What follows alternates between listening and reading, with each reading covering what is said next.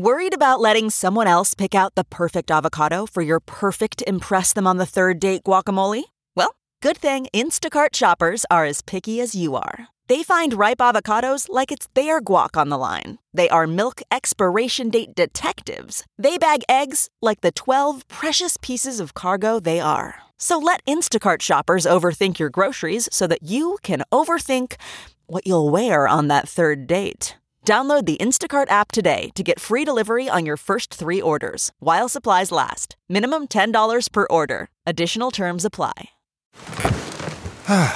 The comfort of your favorite seat is now your comfy car selling command center, thanks to Carvana. It doesn't get any better than this. Your favorite seat's the best spot in the house. Make it even better by entering your license plate or VIN and getting a real offer in minutes. There really is no place like home. And speaking of home, Carvana will pick up your car from yours after you finalize your offer. Visit Carvana.com or download the app and sell your car from your comfy place.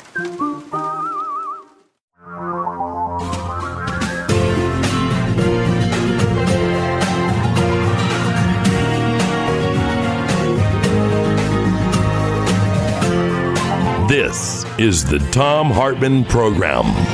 It's the Thom Hartmann Program. We got a lot to talk about today. First of all, I want to start out with exposing what I think is probably the single most toxic and corrosive meme to come out of the Republican Party. It started in the 1950s, and I'll share the details of that. Basically, it's that once citizens believe that a nation is a republic but not a democracy, it suddenly gets easier for strongmen to limit majority rule voting so that only the right people can vote.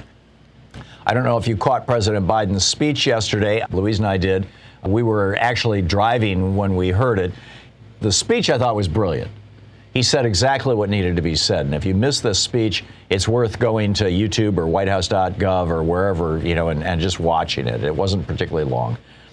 But what astonished me was we were listening to CNN in the car on SiriusXM for the speech. And as soon as the speech ended, the guy who sounded like Jake Tapper said to some person, I have no idea who it was, said, well, what do you think? And that guy said, well, it's not going to change anything. And I'm like, what the hell? You are shooting down our president and our aspirations for democracy in America. You're taking the side of the Republicans before even seriously discussing the issues. Honest to God. I was so pissed off, I changed the SiriusXM channel from CNN to MSNBC, where they were actually having a thoughtful conversation about what it would mean if Joe Manchin and Kirsten Sinema were to change their minds and say, okay, we cut a hole in the filibuster just 2-3 weeks ago to get the debt ceiling in abeyance so that we could keep the government from shutting down. We drilled a hole into the debt ceiling when Donald Trump wanted to appoint Neil Gorsuch to the Supreme Court. That was a permanent hole they drilled in the filibuster. It used to be you could use the filibuster to stop appointments to the Supreme Court. Mitch McConnell did away with that. Harry Reid had done away with a hole in the filibuster that allowed the appointment of lower court judges and members of the president's cabinet, because when President Obama came into office, the Republicans were filibustering pretty much every single one of his appointees and all of his court nominees, including Merrick Garland. So, we have this long history of holes being drilled in the filibuster. Donald Trump's tax cuts were passed by going around the filibuster. But, apparently on CNN, none of that mattered. So, anyhow, it just made me crazy. So we can talk about that, too. But I want to start out with my daily rant today from HartmannReport.com. It's titled, Expose, the most toxic and corrosive GOP meme ever. It really and truly is. Over at the Heritage Foundation's website, Bernard Dobsky headlines his article with this old chant from the John Birch Society. I remember this from the 1950s, right? And then the 1960s. This was the John Birch Society's main shtick. America is a republic, not a democracy. Yeah, it's a memorable slogan. They've been using it since the 50s. That and the other thing from Senator Joe McCarthy when he said, don't ever call the Democratic Party the Democratic Party. Always call it the Democrat Party with emphasis on the rat. And that was, in 1956 when, as I recall, when Joe McCarthy said that. And now Fox News does that full time. You know, that's all they do. And, you know, let's call it the Democrat Party. But this meme that we are not a democracy has really taken hold on the Republican side since the 1950s, and particularly since Donald Trump's election. Why would that be? Well, because if you're not a democracy, then the vote doesn't count, right? Democracies are where the majority rules. Now, the fact of the matter is that we are, or at least arguably, a democracy and a republic. The founders of this country were very clear about the fact that they were not reinventing the Greek democracy, which only lasted for 47 years, where the leaders of the country were drawn by lottery. And so, you know, the consequence of that was that because the leaders were drawn by democracy, by lottery, it's the same way we do jury duty. I mean, can you imagine if every member of the House and Senate was put into place by jury duty? Not a good thing, right? Jury duty is fine, but that would not be a good thing. And that's what Greece did. And so, you know, everybody in the, you know, when they were writing the Constitution, they were saying, well, we're not going to do what Greece did. We're not going to be a pure democracy. But we are going to be a representative democracy. We are going to be a constitutionally limited representative democracy. They just said it very, very clearly. And I'll give you some quotes on that. But, you know, Rand Paul last week came out and said, he told this to the Washington Post, he said, the idea of democracy and majority rule really is what goes against our history and what this country stands for. No, it doesn't, Rand Paul. It doesn't at all. I mean, you could say technically he's correct, because from 1798, when we became a constitutional democratic republic, until 1965, black people couldn't vote. Women couldn't even vote until 1920. So, you know, you could say, you know, arguably we historically were not a democracy. But, you know, that was not this ultimate idea that we are not a democracy is not the way that it was supposed to be set up. You know, for centuries before our Constitutional Convention, the words democracy and republic were essentially interchangeable. The founders wanted to differentiate us from the Greek pure democracy. This was a letter from Alexander Hamilton in 1777 to Gouverneur Morris. He said, a representative democracy where the right of election is well secured and regulated and the exercise of the legislative, executive, and judiciary authorities is vested in selected persons chosen really, and he italicized really, and not nominally, and he italicized that, by the people, will, in my opinion, be most likely to be happy, regular, and durable. But then comes Senator Mike Lee, who last week was tweeting, democracy isn't the objective. Liberty and peace and prosperity are. We want the human condition to flourish. Rank democracy can thwart that. The Republican Party, here you've got two Republican senators talking like Viktor Orban. I mean, there are countries that are republics that are not democracies. There's a bunch of them. You know, Hungary is no longer a democracy. You know, you can vote all day long. You're not going to get rid of Viktor Orban. Russia's no longer a democracy. Kazakhstan is no longer a democracy. I'm not sure they ever really were. Belarus, it really actually was a democracy for a while. Democracy failed for a while in Ukraine, and then the Orange Revolution happened, where people got out in the streets and kicked out, what's his name? Poroshenko or whatever his name was, kicked him out, and now they've got an actual elected president. You know, it's now a democratic republic. You know, back in the 60s, in 1964, at the Republican Convention, Nelson Rockefeller tried to bring this up. But the John Birch Society's mantra, which is republic, not democracy, he said, it's essential that this convention repudiate here and now any doctrinaire militant minority, whether communist, Ku Klux Klan, or Bircher. And as soon as he said Bircher, they started chanting, republic, not democracy. And so he had to pause for a minute, and then he continued his sentence. He said, which would subvert this party to purposes alien to the very basic tenets which gave birth to this party. Precisely 1 year ago today, I warned that the Republican Party is in real danger of subversion by a radical, well-financed, and highly disciplined minority. The methods of these extremist elements I have experienced at first hand. Now, this was the guy who would go on to become Richard Nixon's vice president, Nelson Rockefeller, a Republican. And he was booed off the stage in 1964. That was when it happened. Now, this use of the Democrat Party slur that Joe McCarthy recommended back in 1956, Ronald Reagan did it occasionally. But he did it most frequently in 1984 when he was running for re-election. Same with George W. Bush. He would occasionally do it. Usually he'd refer to it as the Democratic Party.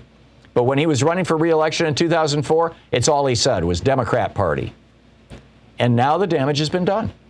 Republicans now believe that democracy is a bad thing, not a benefit or even the foundation of our democratic-republican system of government. They think our Constitution was written to protect us against representative democracy, not to institute it. And they view Democrats like, Joe Biden yesterday asking Manchin and Sinema to fight for democracy. They view Democrats like that as quaint and naive. I mean, the framers of the Constitution didn't think that. But that's where we're at today, quaint and naive. If we fail to keep and make voting safe, if we fail to pass the John Lewis Voting Rights Advancement Act and the Freedom to Vote Act now, we are going to end up an autocratic state like Hungary or Russia. Is that what we want? It's clearly what the Republicans, or at least some of these, at least Mike Lee and Rand Paul want. This is the Thom Hartmann Program. And I got to tell you about what's going on over at Fox News. It is bizarre.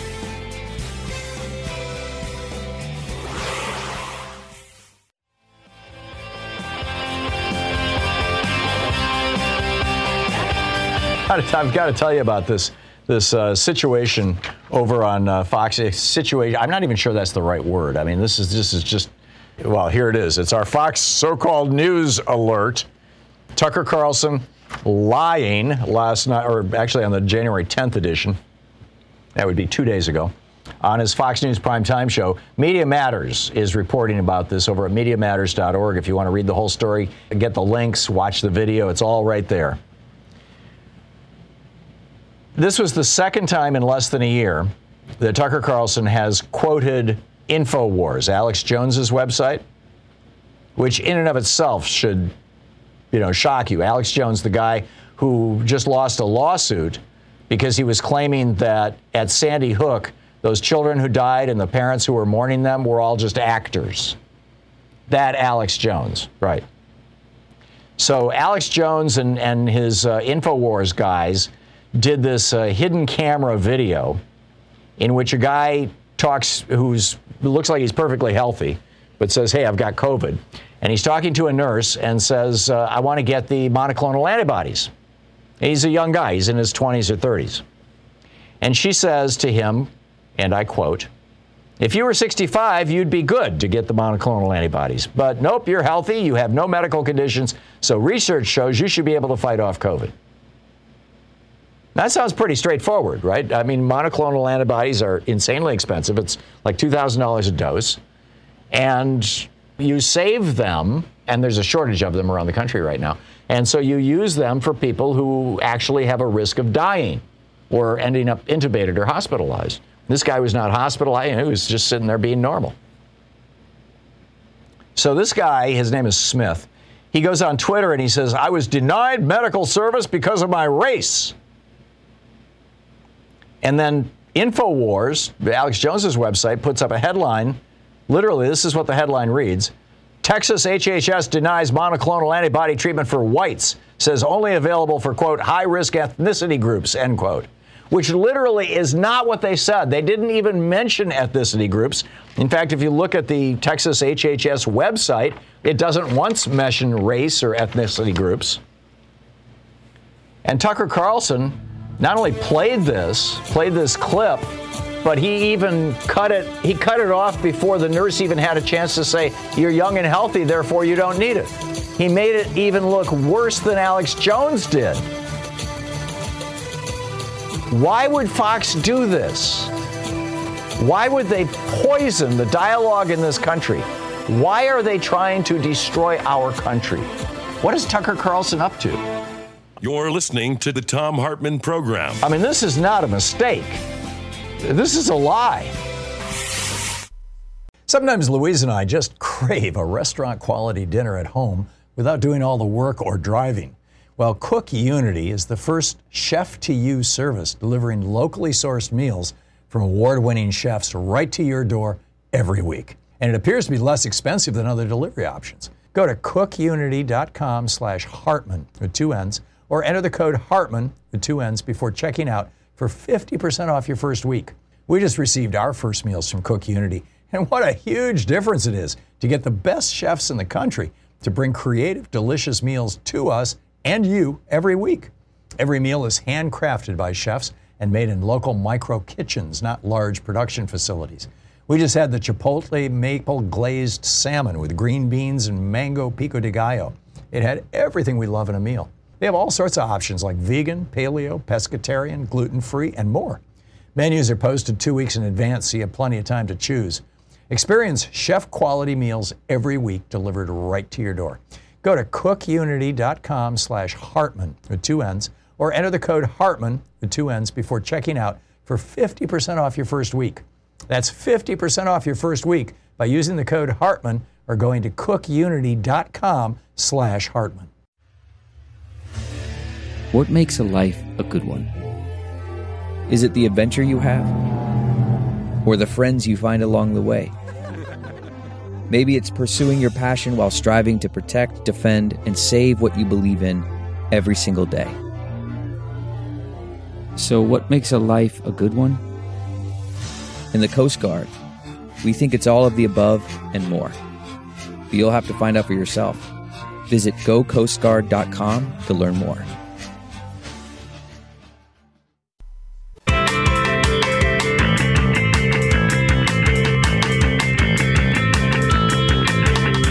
Remember back in the day when Donald Trump was president and he was saying, we got to get the meat workers, the meat packers, slaughterhouse line, whatever, you got to get these people back to work.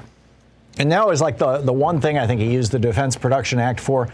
Well, a number of those people died as a result of being forced back to work. And they've got a lawsuit moving through the courts. And there's some real interesting turns in this. I wanted to get the whole story here. Adam Pulver is with us. He's an attorney with Public Citizen who has been participating in this case. Adam, welcome to the program. Tell us about what the Eighth Circuit just did. So the Eighth Circuit Court of Appeals, which is the Court of Appeals for much of the Midwest, held that rejected Tyson's arguments where they claim that they cannot be sued as a private actor for the deaths that happened in April and May of 2020.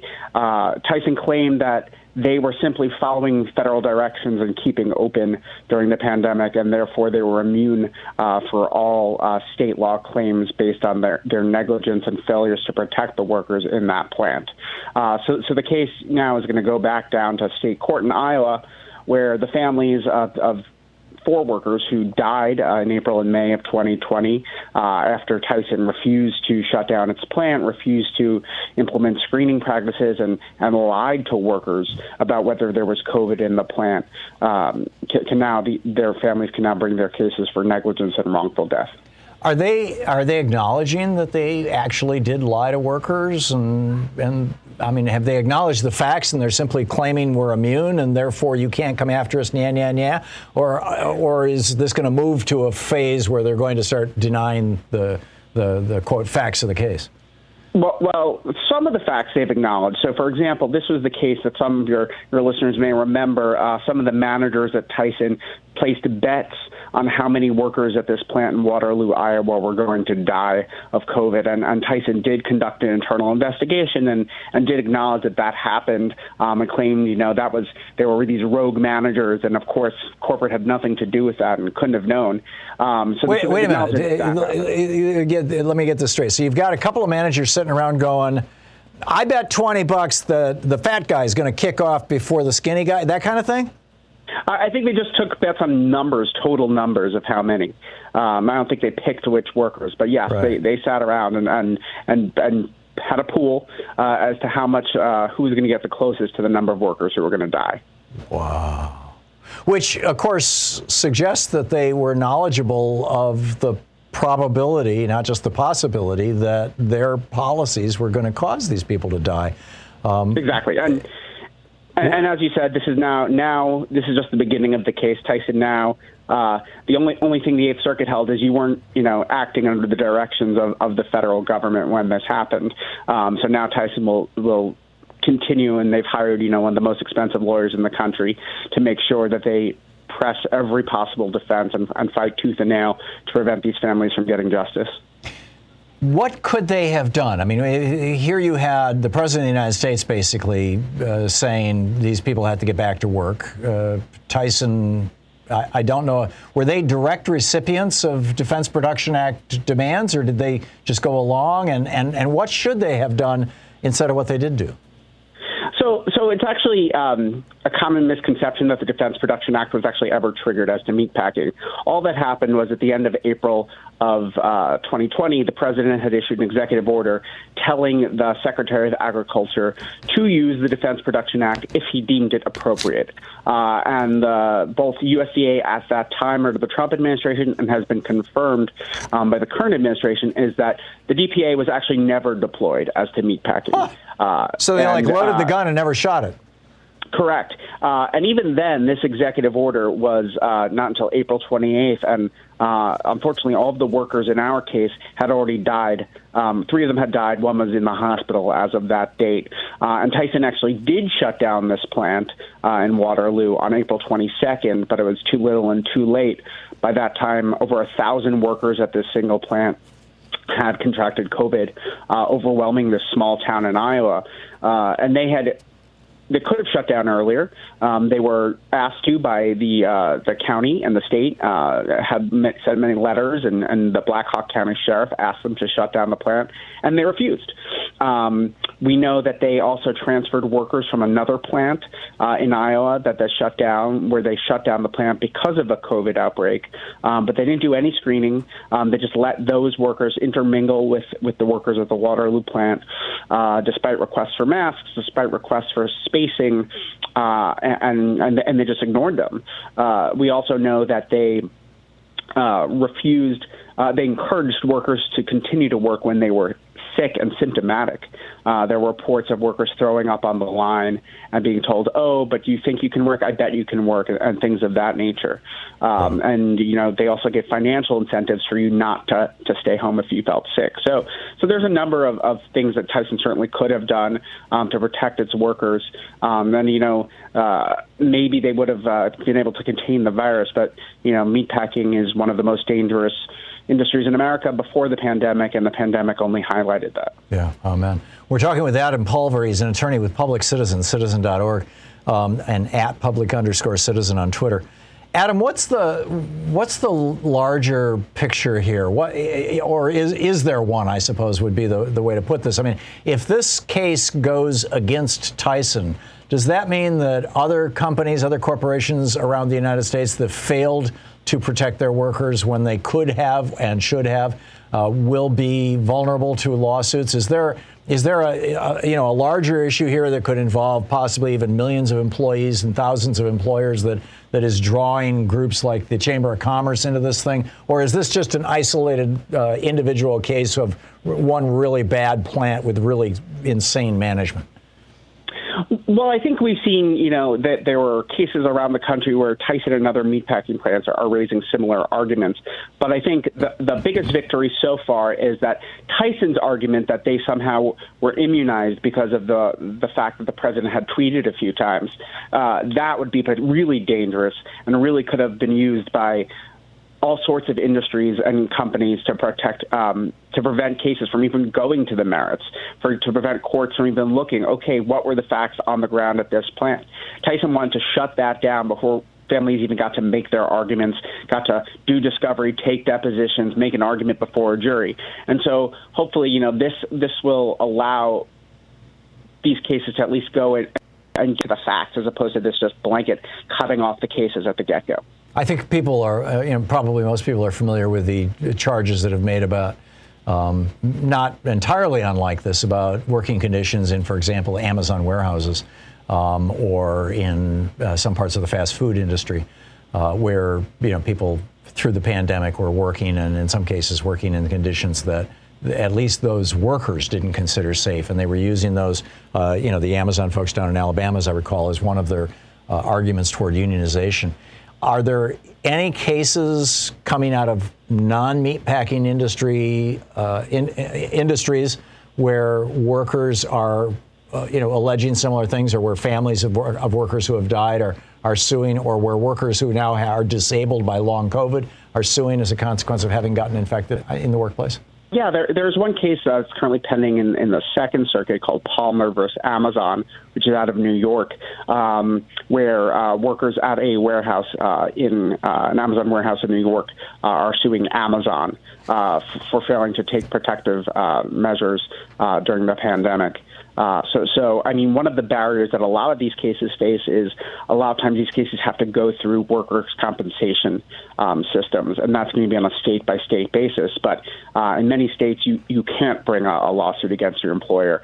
You have to go through the state administrative remedy and go through the workers' comp system, which, is its own nightmare for so many people. Meatpacking is probably going to be the largest that we see in this area because, meatpacking plants were the sources of some of the largest outbreaks in this country. So I'm aware of meatpacking cases coming out of Texas, Iowa, Nebraska, Pennsylvania, each one with thousands of folks. Remarkable. Adam Pulver, an attorney with Public Citizen, citizen.org, public_citizen on Twitter. Adam, great talking with you. Thank you so much for the great work you guys are doing and for dropping by. Thank you. Bye-bye. Thank you. Great talking with you.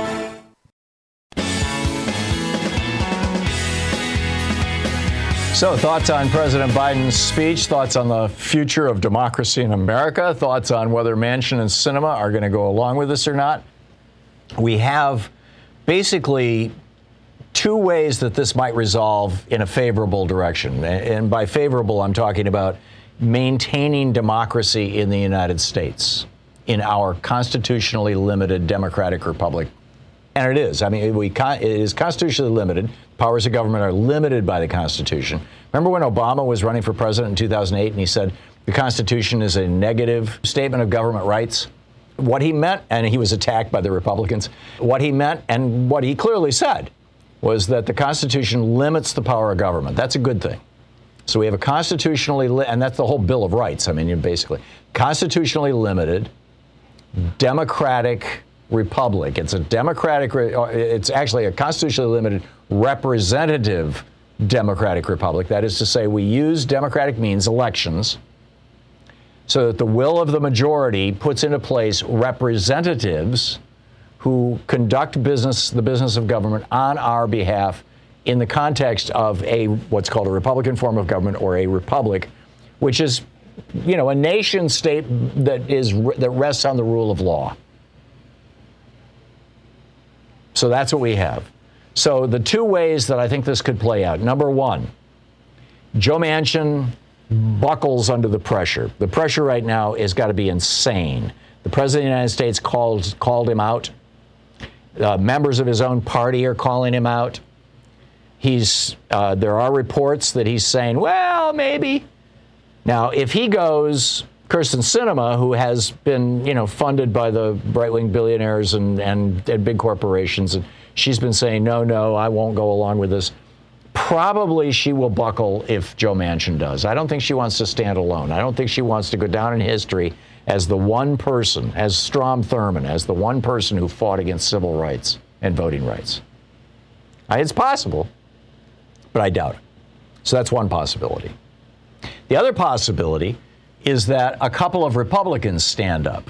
There were 13 Republicans who are today in the Senate who voted back in 2006 when George W. Bush asked that the the Voting Rights Act be renewed. This was before it was gutted. 6 years later, in 2013, I think it was, in the Shelby County decision. Maybe it was 2010, but it's relatively recently that the Supreme Court gutted that act.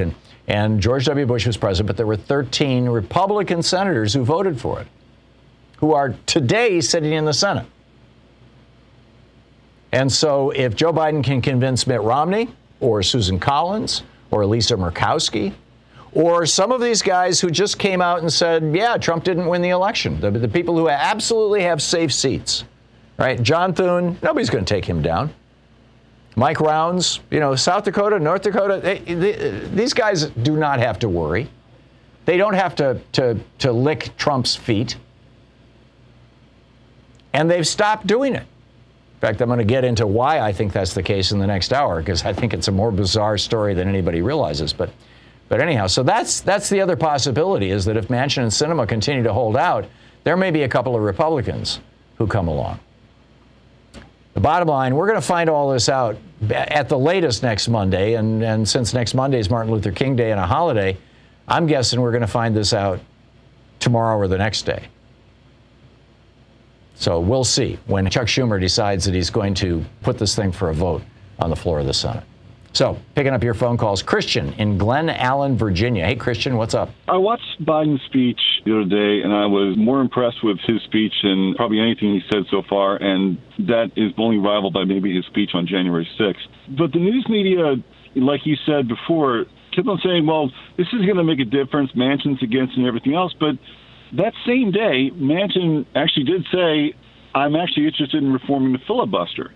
He brought up, like, I think three things, and correct me if I'm wrong about this. He said he wants to get rid of filibusters or cloture on a motion to proceed, especially with the committee bill. So you can't just talk yourself to death on a committee bill. He wants to change the threshold to 3/5 of the senators who are in attendance versus 60 right now. So you have to be in attendance to actually vote on this thing. And finally, and most importantly, I think, he's interested in getting the talking filibuster back, but with a two-speech limit. I was wondering what your thoughts are about, is this workable for Manchin to be able to get on board if he gets these things done? I think so. And this would be a way for Joe Manchin to allow civil rights legislation to get passed without specifically going against what he has said in the past. And like I said, I think if he does that, Kirsten Sinema will probably follow. But, you know, the devil's going to be in the details. I think she's on board with it, yeah. Yeah. The thing about Kirsten Sinema is that, I mean, people forget that she's a freshman senator, and she loves her job seemingly more than anything else in the world, of being in that position of, you know, having a staff that follows her around and does her work for her. So I'm not so convinced that she's going to just, you know, shoot everything down because out of pique. I mean, she wants to stay there for a long time, and I feel like she's sort of like Manchin's shadow in a lot of ways. Perhaps, and if she wants to do that, part of her strategy might be that she's moving toward declaring herself a Republican, particularly if the Republicans take the Senate in 2022.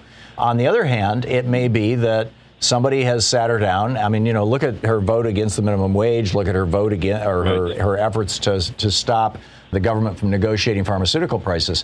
That, just the pharmaceutical prices alone, is hundreds of billions of dollars in profits to the pharma industry. So it would be nothing for them to say to Kirsten Sinema, hey, stay with us, finish out your term, and you're going to have a job as a pharma lobbyist for $5 million a year with your own private jet, and we'll buy you a mansion outside Washington, D.C., and you'll be set for life.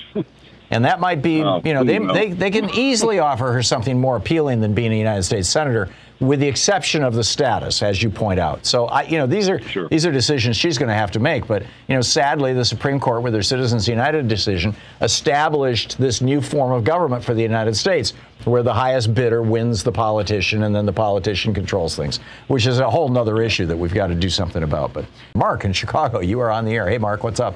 To all of us that will listen to your program, talk to every single one. Every time you have a chance, talk about our democracy. Talk about Thom Hartmann. Talk about the problem that we have. Don't waste time in and mooring that we don't have radio stations. Talk it over with every single one that you know, because if we don't, we're going to regret it. Talk to the phone person that is on the other line, and talk to your doctor. I talked to my doctor one day, and he say, I am ashamed that I didn't vote, but now I'm going to vote because this man is destroying our country. Every single person that listens to this radio, support the program, support every single company, because without you guys, we don't have a country. Thank you. Yeah, I'm not sure that I'm, the last guy holding the line here, but I do think that progressive media right across the board. I know you're listening to WCPT in Chicago. It's one of the great radio stations in America. And, if you're listening, call their advertisers and thank them. Support their advertisers. Edward in Sierra Madre, California. Hey, Edward, what's on your mind today? Hey, Tom, I hope you're doing well. Thank you, I am. Just a couple of things, buddy. First of all, they can't win unless they cheat. We have to, stress that to everybody listening on your show. They being the Republican Party. I'm sorry. Yes. Well, it varies from state to state, but yeah, certainly in many states that's the case. Yes. Right. Okay. So my next thought is, did a survey for California Governor Newsom. He was asking us, what's the most important thing for him to focus on? And he had a long list. COVID was on the list. But for me, I chose the environment, global warming, just, as a race, as a people, we can't fly to another world. This is not a reality. This is where we're at. Yeah. Don't look up notwithstanding. Yes, I agree. Thank you. And my last thought is just a feel-good thought. My mom, who had refused the vaccination, and, Fox TV viewer, but we stayed on it. Mm-hmm. We stuck with it. We kept pounding her, and she just got vaxxed on Monday. So saying if you love somebody, you got to stay on them. You got to stick with it. Do you mind my asking how old she is? She's 80. Yeah. 81, excuse me. I'm sorry. Yeah, a tough age, particularly for somebody who's watching Fox all the time, who's specifically programming to the over 65 demographic, which has just been fatal to so many people. It has destroyed our family to the extent that we have to mindfully pick our words, tap dance around issues. It's my mother and my two sisters. I love them, but my God. Yeah. Anyway, thank you, Tom. Thank you, Edward. Take care. Yeah, good talking to you. Thanks for the call, and thanks for listening to us on Progressive Voices. Quick math. The less your business spends on operations, on multiple systems, on delivering your product or service, the more margin you have and the more money you keep. With higher expenses on materials, employees, distribution, and borrowing, everything costs more. NetSuite is the #1 cloud financial system, bringing accounting, financial management, inventory, HR, all into one platform and one source of truth. With NetSuite, you reduce IT costs because NetSuite lives in the cloud with no hardware required. It's accessible from anywhere. You cut the cost of maintaining multiple systems because you've got one unified business management suite. You improve efficiency by bringing all your major business processes into one platform, slashing manual tasks and errors. Over 37,000 companies have already made the move. So do the math. See how you'll profit with NetSuite. By popular demand, NetSuite has extended its one-of-a-kind flexible financing program for a few more weeks. Head to netsuite.com/Hartmann with two N's. netsuite.com/Hartmann. That's netsuite.com/Hartmann. CarMax is putting peace of mind back in car shopping by putting you in the driver's seat to find a ride that's right for you. Because at CarMax, we believe you shouldn't just settle for a car. You should love your car. That's why every car we sell is CarMax certified quality, so you can be sure with upfront pricing that's the same for every customer. So don't settle. Find love at first drive and start shopping now at CarMax.com. CarMax, the way car buying should be. John in Minneapolis. Hey, John, what's on your mind? You heard Biden's speech? I thought it was an excellent speech, but I wonder if maybe the strategy of waiting so long might backfire because a lot of these voter suppression laws are already in effect, and unless they get what they want, I think it's the end of the month. A lot of these states, they've already set themselves up for winning in 2022. That should have been a priority from the very beginning, because the whole thrust of the Democratic platform that I think most progressives, including myself, wanted really hinged on being able to get the votes. Mm-hmm. And, if he would have put more public pressure, I'm sure behind the scenes He put a tremendous amount of pressure on Kirsten Sinema and Manchin. But if we fail, I think then the Republican Party are, you know, they're just going to grab it and run with that failure. I agree, John. The one there's two possible ways out of this, and they're both distant possibilities, but very real possibilities. The first is that Manchin caves. And there's actually, in reading the news this morning, there are some reports suggesting that Joe Manchin may be willing to consider drilling a hole in the filibuster for voting rights. If he caves, I don't think Kirsten Sinema wants to be the only one standing. Although she did she did single-handedly kill, the minimum wage increase. But that's a small thing compared to democracy in America. And there is a large minority population in her state that she has to answer to. So number one, and this is how I think it's most likely going to play out, is that Joe Manchin caves in and says, okay, I'll go along with this. Number two is if Joe Biden, who, spent all those years in the Senate, if he can get a couple of Republicans to go along and render Manchin and Sinema irrelevant. And there are a few candidates for that. Susan Collins and Lisa Murkowski are at the top of that list. But now that you've got a few of these other Republicans who are starting to speak out and take on Donald Trump, it's not inconceivable that people like, John Thune, who's from a solidly red state, he does not have to worry about getting reelection. He can do the right thing without any political cost whatsoever. And that's true, arguably of Mike Rounds as well, that they might go along with it. So I'm not willing to throw the towel in or despair yet. Absolutely. Yeah, absolutely. I agree with you. But it's like I'm on the edge of my seat here, I know. Like, oh my God. Well, today is the 12th, and Martin Luther King Day is, if I'm remembering correctly, the 17th. 17th. Yeah, so that's, is that a week from today or is that a week from yesterday? That's Monday. Yeah, that's a Monday. Okay, I can't do calendars in my brain. But whatever. Yeah.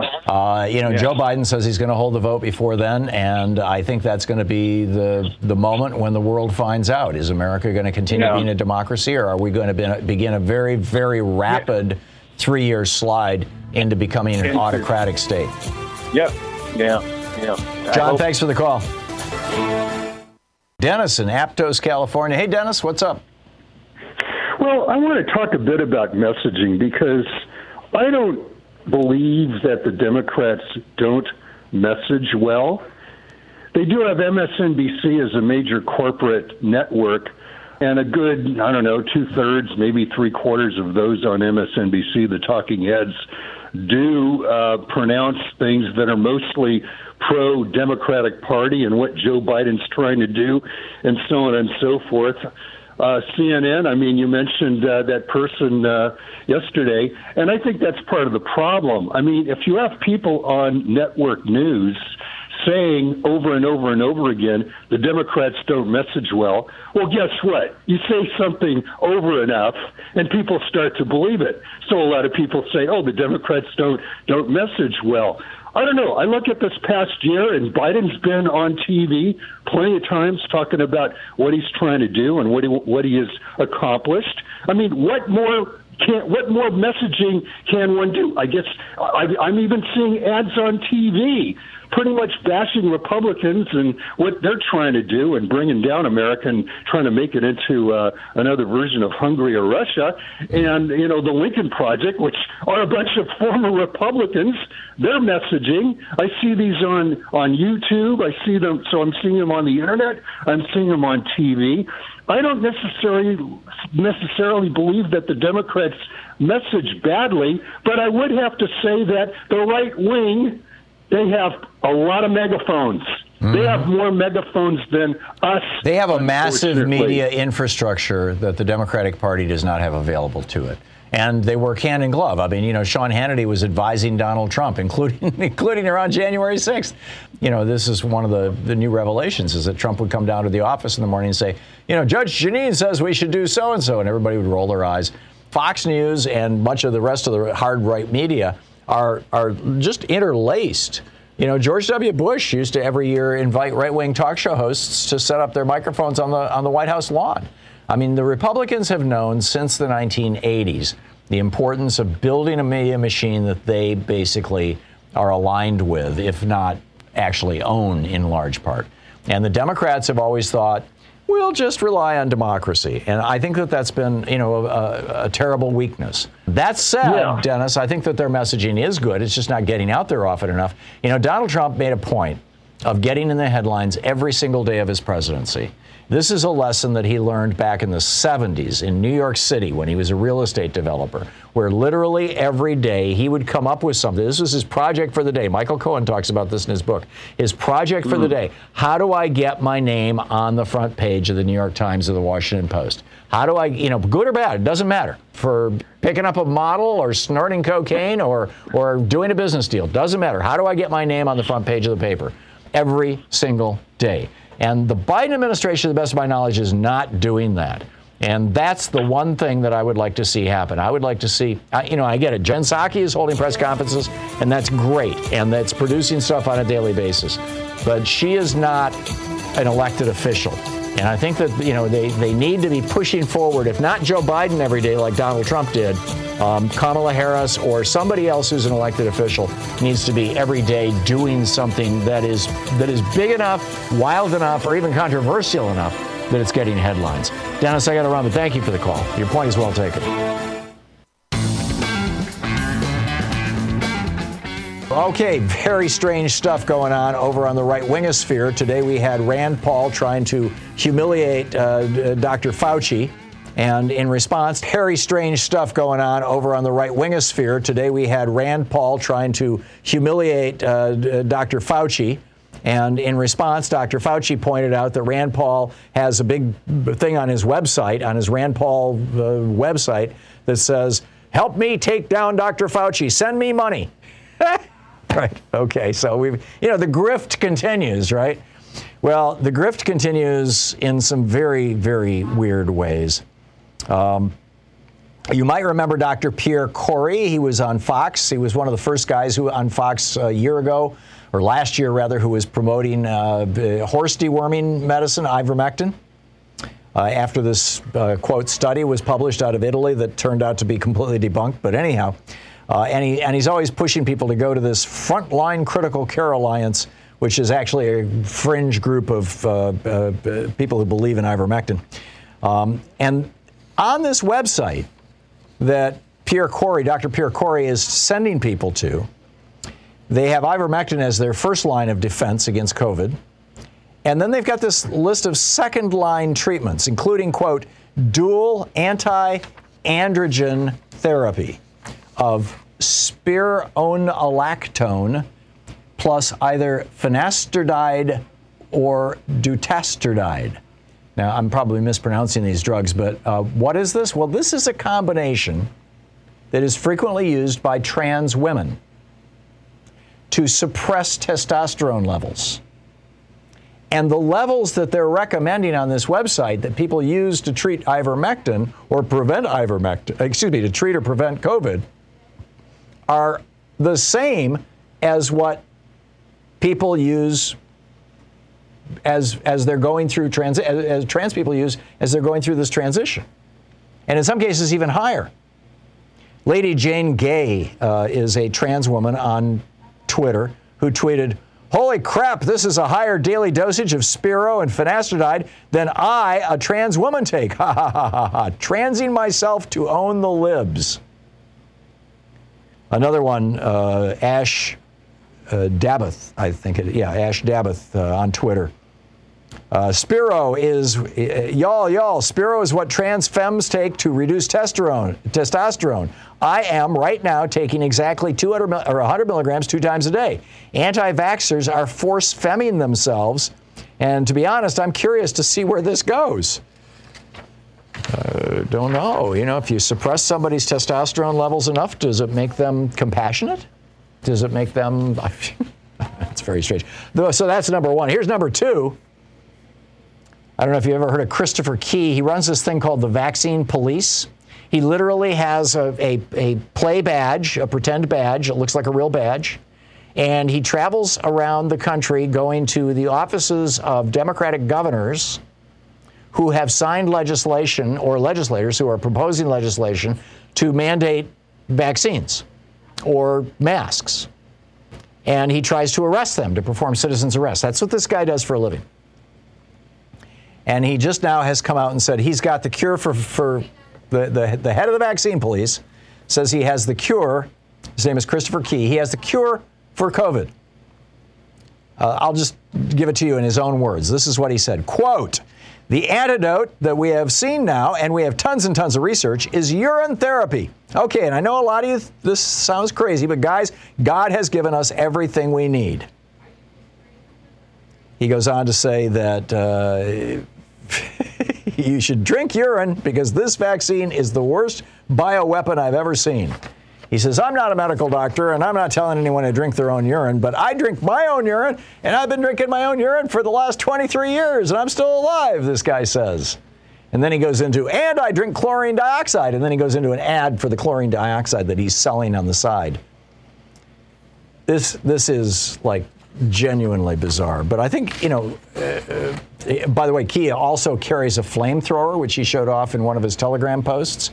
According to the Washington Post, he went into a Walmart pharmacy in Springfield, Missouri, along with several of his followers, and yelled at the pharmacists who were giving out COVID-19 vaccines. He says, what you're doing is crimes against humanity, and if you don't stand down immediately, you could be executed. They could be hung in this state. If you allow one more shot at one more person's body, you yourself will be executed in violation of the Nuremberg Code. He yelled at a Walmart employee standing nearby. Bizarre.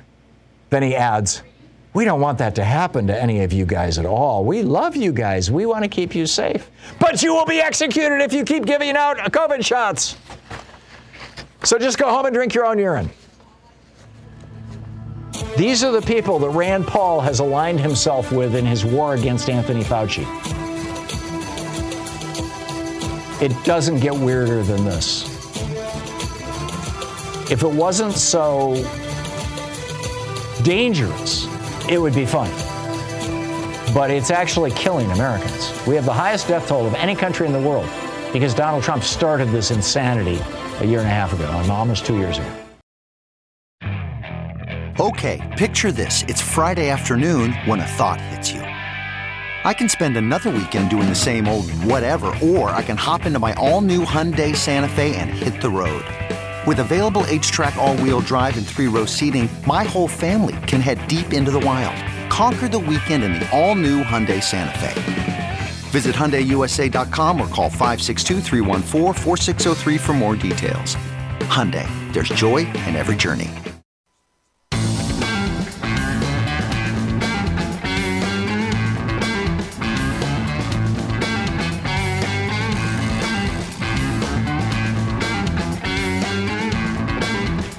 Thom Hartmann here with you. Okay, very strange stuff going on over on the right wingosphere. We had Rand Paul trying to humiliate Dr. Fauci, and in response, Dr. Fauci pointed out that Rand Paul has a big thing on his website, on his Rand Paul website, that says, help me take down Dr. Fauci, send me money.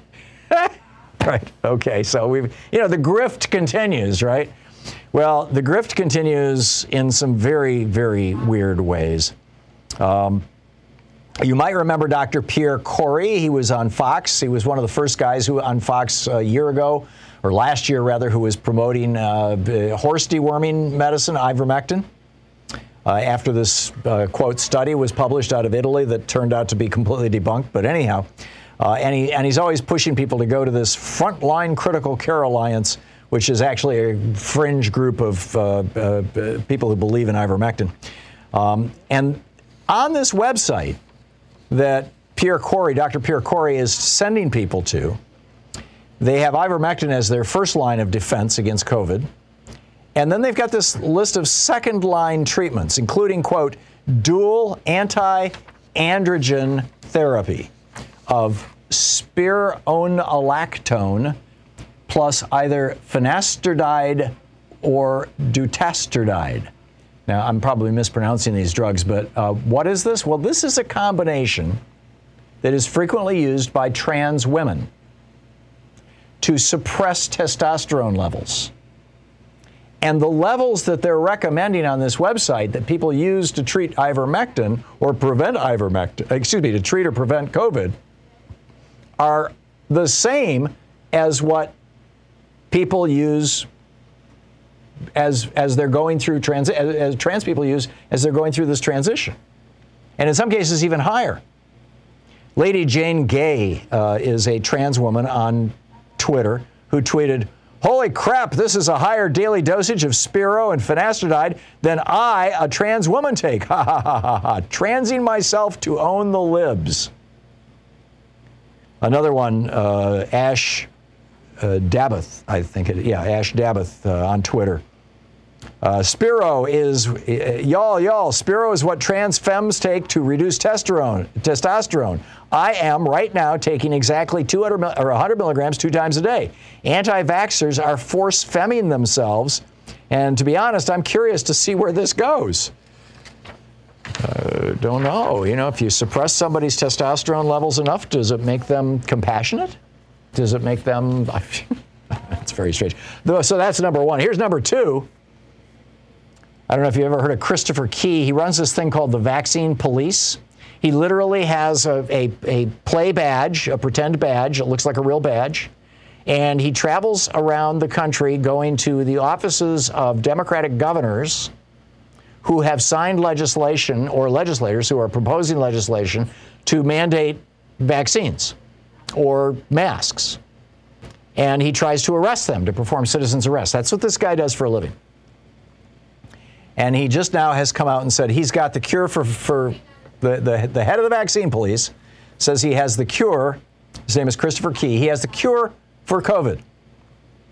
I'll just give it to you in his own words. This is what he said. Quote, "The antidote that we have seen now, and we have tons and tons of research, is urine therapy." Okay, and I know a lot of you, this sounds crazy, but guys, God has given us everything we need. He goes on to say that you should drink urine because this vaccine is the worst bioweapon I've ever seen. He says, "I'm not a medical doctor, and I'm not telling anyone to drink their own urine, but I drink my own urine, and I've been drinking my own urine for the last 23 years, and I'm still alive," this guy says. And then he goes into, "and I drink chlorine dioxide," and then he goes into an ad for the chlorine dioxide that he's selling on the side. This is like... genuinely bizarre. But I think, you know, by the way, Kia also carries a flamethrower, which he showed off in one of his Telegram posts. According to the Washington Post, he went into a Walmart pharmacy in Springfield, Missouri, along with several of his followers, and yelled at the pharmacists who were giving out COVID-19 vaccines. He says, "What you're doing is crimes against humanity, and if you don't stand down immediately, you can be executed. They can be hung in this state. If you allow one more shot at one more person's body, you yourself will be executed in violation of the Nuremberg Code," he yelled at a Walmart employee standing nearby. Bizarre. Then he adds, "We don't want that to happen to any of you guys at all. We love you guys. We want to keep you safe. But you will be executed if you keep giving out COVID shots. So just go home and drink your own urine." These are the people that Rand Paul has aligned himself with in his war against Anthony Fauci. It doesn't get weirder than this. If it wasn't so dangerous, it would be fun. But it's actually killing Americans. We have the highest death toll of any country in the world because Donald Trump started this insanity a year and a half ago, almost 2 years ago. This is, I think, absolutely fascinating. Now that COVID is becoming, well, this pandemic is like nothing we've ever seen. It is just burning through this country. That's the bad news. The good news is it's not killing as many people, but it's still killing people. It's still causing people to require hospitalization. You know, some people get asymptomatic cases, some people get the sniffles, and some people get knocked down with what they've described as worse than the worst flu I've ever had in my life. But they are coming through on the other side. Now, whether they're going to come through with long COVID, whether that long COVID is going to include the some of the more concerning symptoms like, you know, cardiac insufficiency, lung problems, lung problems, impotence, dementia. One of my best friends I was talking to a couple days ago on the phone, and he was like, he just got COVID. By just, I mean like 4 or 5 months ago. And he said he had worked his way, and he's in his late 60s, and he had worked his way up to the point where he was running 5 miles a day. And he said, since I had COVID, I can't run anymore, and I get these horrible muscle cramps. That's long COVID. That's a very mild case of long COVID. But hey, if you can't exercise, the deterioration starts setting in. So there's, some legitimate concerns about this. And high school students are not unaware of it. They can read the newspaper and the scientific reports just like everybody else. And so now this from MSN. Students from the Oakland Unified School District have threatened to strike and not attend in-person classes unless the district reverts to remote learning or complies with a list of health and testing demands that they've laid out, which includes a KN95 mask for every student, testing at least twice a week, expanded outdoor space for lunchtime so that they can eat, safely. And they published this online petition. It's been signed by more than 900 Oakland Unified School District students. It says, quote, there's a lot of concerns regarding safety measures and how to protect us from COVID-19, especially the highly contagious Omicron variant. We must go back to distance learning until the cases go down again. And then they go on to say that if the district doesn't respond to their demands, that they will go on strike to get, quote, until we get what we need to be safe. The students have given the school district 1 week. They have until Monday of next week. And if not, they're going to start boycotting classes. They're going to hold an in-person strike outside the district headquarters on January 21st. They're going to boycott classes starting next Tuesday. On Tuesday of this week, the district appeared to respond yesterday to the health and safety concerns by announcing that they had distributed KN95 masks to teachers and ordered 200,000 masks for students. This is a district that has 50,000 students in it. And also said that they are providing 2 HEPA filter air purifiers for each classroom and that they're going to expand covered outdoor lunch seating. Now, they haven't yet met the students' demand for twice weekly testing. But, this is a start. On Friday, at least, this article reports, on Friday, at least a dozen of Oakland's 80 schools were closed by a teacher sick out when more than 500 teachers called in sick. This was not the union. And many of these teachers were actually sick. But the teachers are also demanding more health and safety measures. This is, we talked to Dr. Eric Feigelding about this yesterday. Buildings have to start changing their HVAC systems so that when the air goes from one office to the next or one apartment to the next, it passes through a filter and an ultraviolet light, which will kill viruses. This is not rocket science. This technology has been around forever. Well, not forever, but it's been around for decades. We have one right here in the studio. It's sitting right next to Sean. It's a HEPA filter with a UV light in it that will kill any virus that passes through it. And it was like, $70 on Amazon. We're not talking hundreds of millions of dollars here. But building these things into the HVAC systems, that is going to be more complex. But it's something we have to do. You've been listening to Thom Hartmann. For audio and video archives, visit ThomHartmann.com.